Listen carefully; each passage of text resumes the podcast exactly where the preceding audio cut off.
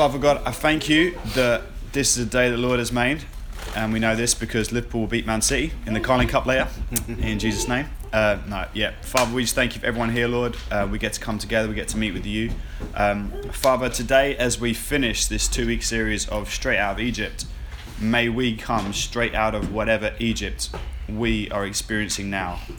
And may we celebrate the Egypts that you have set us free from in the past, Lord. In Jesus' name. Amen. So, what Egypt represents? So, Egypt, um, depending on what language um, you speak, means a number of different things. But we're going to start come from the one standpoint, which is basically what it would mean from a, a scriptural one when we look at kind of the Hebrew. So, the Hebrew word for Egypt basically means um, bondage or slavery. It's literally what it means. So, most of the times when you see Egypt mentioned throughout the whole of the Old Testament, it's generally in a negative sense. Now, Egypt as a country appears in the Bible in only two scenarios repeated again and again and again.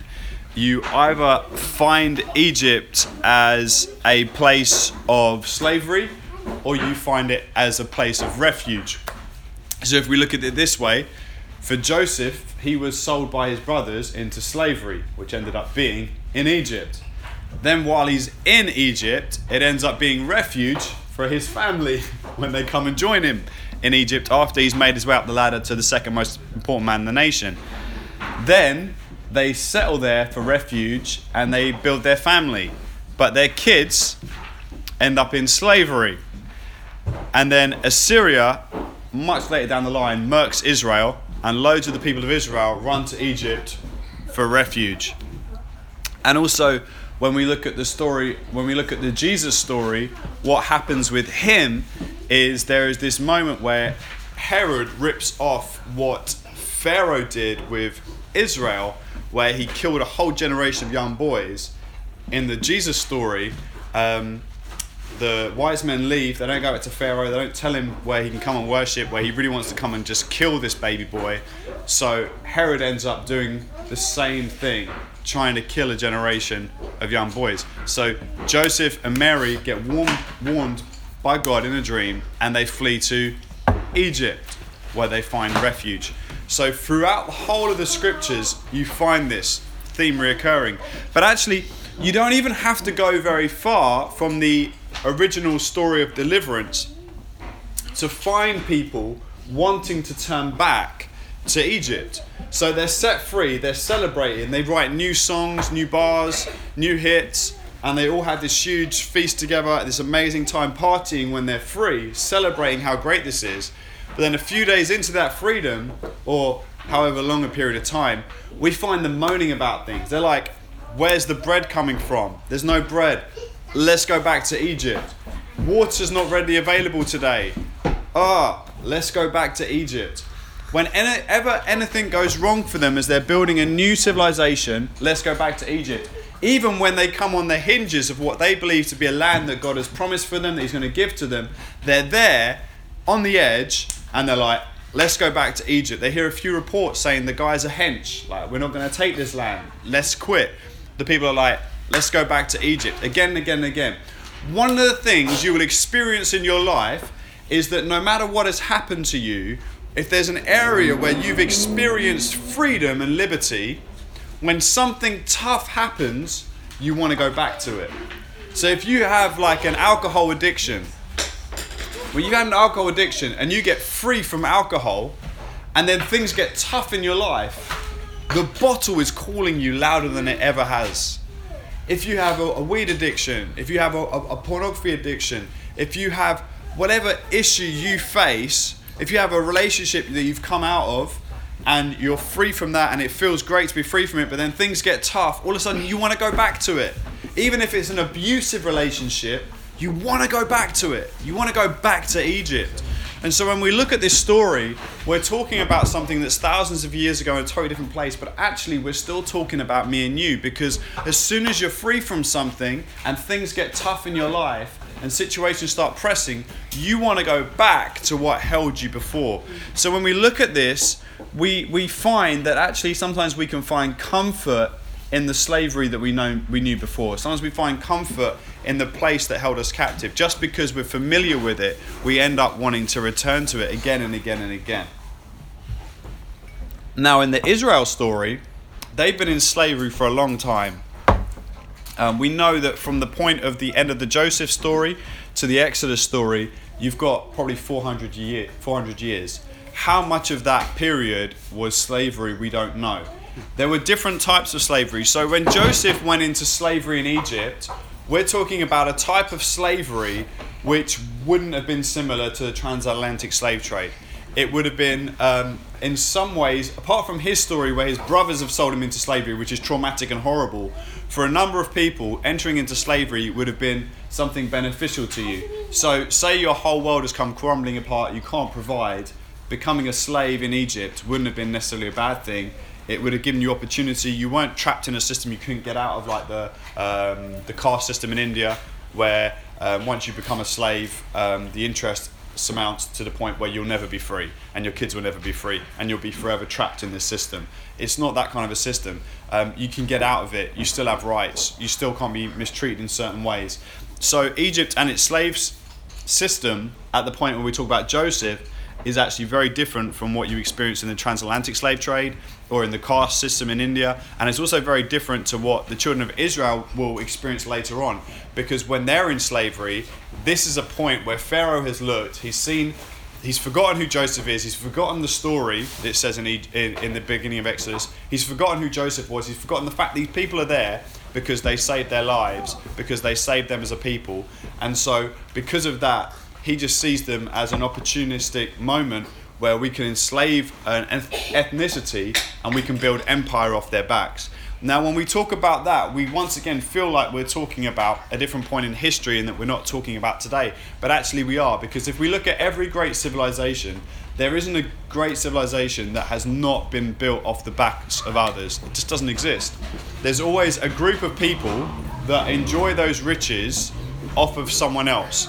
And even if we're not going to talk about empire, and if we're not going to talk about the Romans, we're not going to talk about the British Empire, we're not going to talk about the Egyptians, um, or we're not going to talk about any other sort of empire in that sense. If we talk about today, it hasn't really changed because you can you can conquer in a number of different ways. So the British Empire, on a number of levels, invaded places and took them over um, by force. But also with India, um, it wasn't so much the case. There was fighting, but ultimately India was um, taken over through financial systems. Um, ultimately, so it was kind of um, became subtly and slyly taken over by by Britain. So it's it's not always the same kind of monopoly that could be used. And then if we look at today's world and the landscape around us, we can look at China, and China has its interest in Africa. We can look at America um, China has in, in, in Zimbabwe um, come in and taken over vast majority of mineral rights by saying, well, you have these needs for roads and infrastructure, we'll build the roads and infrastructure, but we want rights to these minerals and these minerals. And so they have their own airports and they ship minerals straight out, straight out of Zimbabwe and they're just they're just taking it. They're mining it and taking it. And in return they're getting these short-term infrastructures like roads which we all know wear out pretty quickly and such things but for long-term mineral rights. And so when we look at the world today actually what we're talking about here um, is happening all around us where if we look at this country we can see it in our tax system. We can see that we will all be taxed said amount for being employees if we start our own businesses, we'll be taxed said amount. But if you're a large organization like Google, you can tell the government what tax you want to pay. Um, so if you want to pay 5%, apparently that's acceptable as long as you take um, the Chancellor of the Exchequer to the Super Bowl um, and give him VIP treatment, apparently then you can pay 5%. But if it's me and you, we'll pay the tax bracket we're in and that's it. You'd have no say about it because I can guarantee you won't get the chance to wine and dine the Chancellor of the Exchequer like the Google executives do. So, all different kinds of levels of injustice and, and things that are happening all around us. Now, with Egypt, they were building themselves at first at their own expense, but then you see there's this huge group of people in your backyard and you realize you can get ahead off of their backs. And so they put these people in suffering, in, in slavery, and they're suffering, and they're being pushed down, and they're being held down. And um, I think one of the important things for us in the world we live in today, we see the global village, and we need to see that people are, are not to be identified with on the grounds of race and nationality, but we need to see each other more and more as the global village. We need to see that God made man in his image and that people are of the equal value to us, regardless of whether we identify on race, whether we identify on, on city. Um, today, I'm going to be very tribal. I'm supporting Liverpool. I'm not backing Man City. I will not be happy if they win. But ultimately speaking, we need to get out of a tribal mentality. We need to see bigger than our own kind, bigger than our own nationality, bigger than our own borders, because that is what it means when we look at the kingdom of God. We see something that transcends anything else. As we looked at last week, we finished the, the service off saying that He has talked about calling a people to Himself of every tribe, every tongue, every nation, every race, calling them to Himself, and that is a beautiful, powerful gospel. So when we get into chapter 12, we're at the latter of Exodus, we're at the latter stage of this issue where there's been a struggle, a people are held down in slavery, God has heard their cry, and um, the Lord said to Moses and Aaron in the land of Egypt, This month shall be for you the beginning of the months. So there are people in slavery, maybe they like um, institutionalized in prison, you lose track of time here we go. This is this is it. This is the moment where we begin. This is the beginning of the months for you. This is where your calendar will start because it's all around this moment, this new beginning. Tell all the congregation of Israel that on the tenth day of this month, every man shall take a lamb according to their father's house, a lamb for a household, and if the household is too small for a lamb, then he and his nearest neighbor shall take according to the number of persons, according to what each um, can eat. You shall make your count for the lamb. Your lamb shall be without blemish, a male, a year old. You will take it from the sheep or from the goats. You shall keep it until the fourteenth day of this month, when the whole assembly of the congregation of Israel shall kill their lambs at twilight. Then they shall take some of the blood, put it on the doorposts and the lintels of the houses in which they eat. They shall eat the flesh that night, roasted on the fire with unleavened bread and bitter herbs. They shall eat it. Do not eat of it raw or boiled in water, but roasted. Its head with its legs and in its inner parts, you shall put none of it to remain until the morning. Anything that remains until the morning you shall burn. In this manner you shall eat it, with your belt fastened, and your sandals on your feet, and your staff in your hand, and you shall eat it in haste. It is the Lord's Passover. For I will pass through the land of Egypt that night, and I will strike the firstborn of all in the land of Egypt, both man and beast, and on all the gods of Egypt. I will execute judgments. I am the Lord. The blood shall be a sign for you on the houses where you are. And when I see the blood, I will pass over you, and no plague will befall you or destroy you when I strike the land of Egypt. This day shall be for you a memorial day um, and you shall keep it as a feast um, to the Lord throughout your generations, as this as a statute forever. You shall keep it as a feast. Seven days you shall eat unleavened bread. Um, on the first day you shall remove the leaven from your houses. If anyone eats what is leavened until the first or seventh day, the person will be cut off from Israel. So they have these strict, strict rules, and he lists and he goes through it. But ultimately, they're to have this meal, and they're to have this meal ready to go. They need to be prepared to leave think sometimes when we come to God about our situations, we come to God with a request for something to change. We come for a request for ourselves to be set free from a scenario. But if I'm honest, most of the time we come to Him, we miss out this one key thing. We come to Him asking to be free from something, but actually we don't, after that request, prepare ourselves to leave. We actually stay in that place. And actually, what this story is about, when we talk about straight out of Compton, we talk about straight out of Egypt, you've got to be ready to leave. You can't stay with the past baggage. You can't stay in that environment. You've got to be ready. Like, God, I need you to deliver me from this situation. God, like in my finances, I'm, I'm a slave right now. I'm held down. I need to be ready to leave, Lord. I'm believing you to change this situation. I need to be ready to leave. I can say today, this week, just yesterday, my credit card's zero. It's gone. There's nothing on it. Because I came to him and I was like, Lord, I need to get out of this bondage. I need to get out of this situation. I don't want to be in this slavery anymore. But I came ready to leave. I didn't just pray that prayer and carry on spending on the credit card. I didn't pray that prayer and carry on like not cutting it down, not watching it strictly. Like that was a bondage for me, and that was holding me in slavery and not keeping me free because my money was being tied up in paying off not just the debt but the interest. I didn't want that baggage anymore. But I didn't come to Him like, Lord, set me free from this, and then not come with my shoes, my sandals, my coat. I was ready to dust. I don't want to be in this place anymore. I'm done with it. Before I'd prayed about my finances and I'd been in an attitude of just leaving it to Him, not focusing on it, not committing, not surrendering it to Him. I didn't think in that space of time that I managed to get free of this, I'd be able to get free of this. A year ago, there was a lot of money on that, a lot of money. And I kept on procrastinating because I didn't feel like there was a way out. And you know what? There's been different times in my life, but there's been different situations, different bondages, different circumstances, but I use this one not because I think money's the be all and end all. I use this one because yesterday I left Egypt and I've, I've got my cloak on ready right now, man. I've got my cape. I'm ready. I'm dusting, man. I ain't going back. And that's me. That's me done right there and then. I'm not going back to that place. I'm moving forward. I want freedom. I want liberty in that area of my life. It was affecting me mentally, physically, emotionally, not just financially. Now, in different areas, different circumstances, there can be things that hold us back. And you know what? I believe God has the power to set you through the situation you're in. But you got to get the cloak on. You got to get the shoes. You can't be like ready to chill there.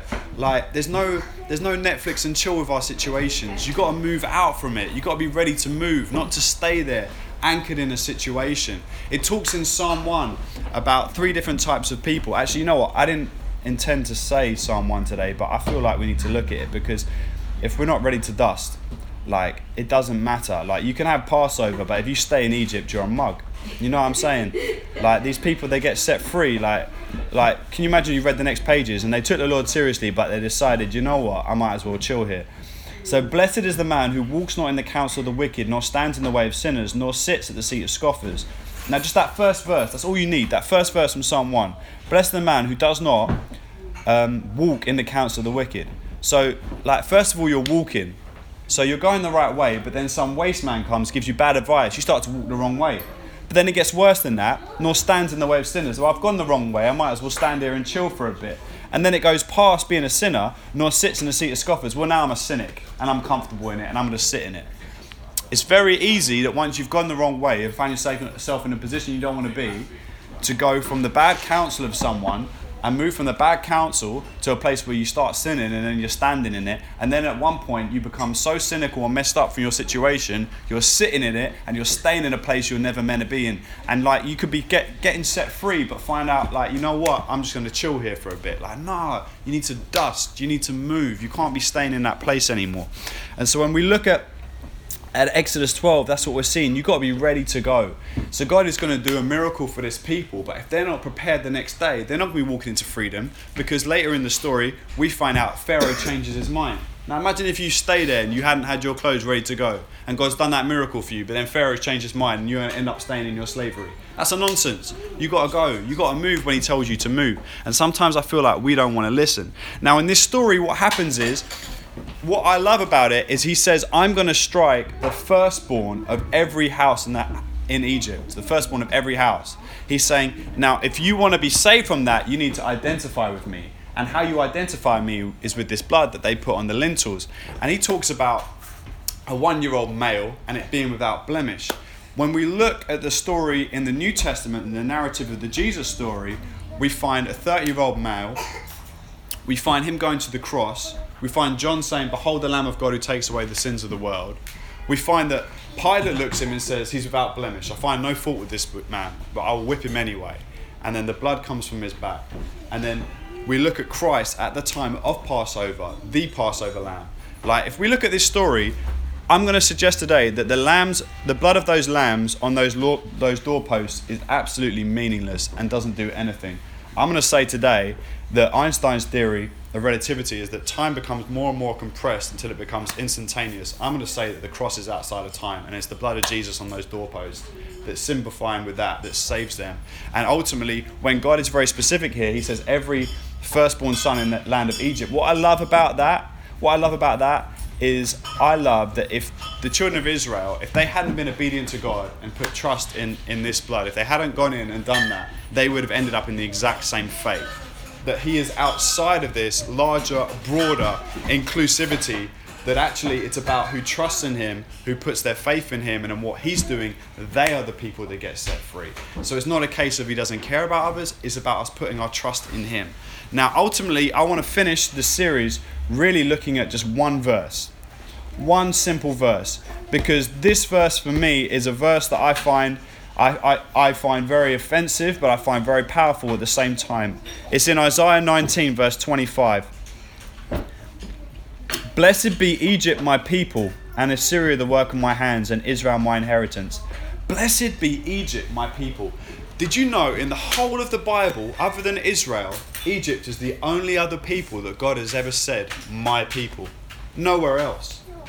When we started this series looking at Straight Out of Egypt, we chose to look at this series because of one reason and one reason only.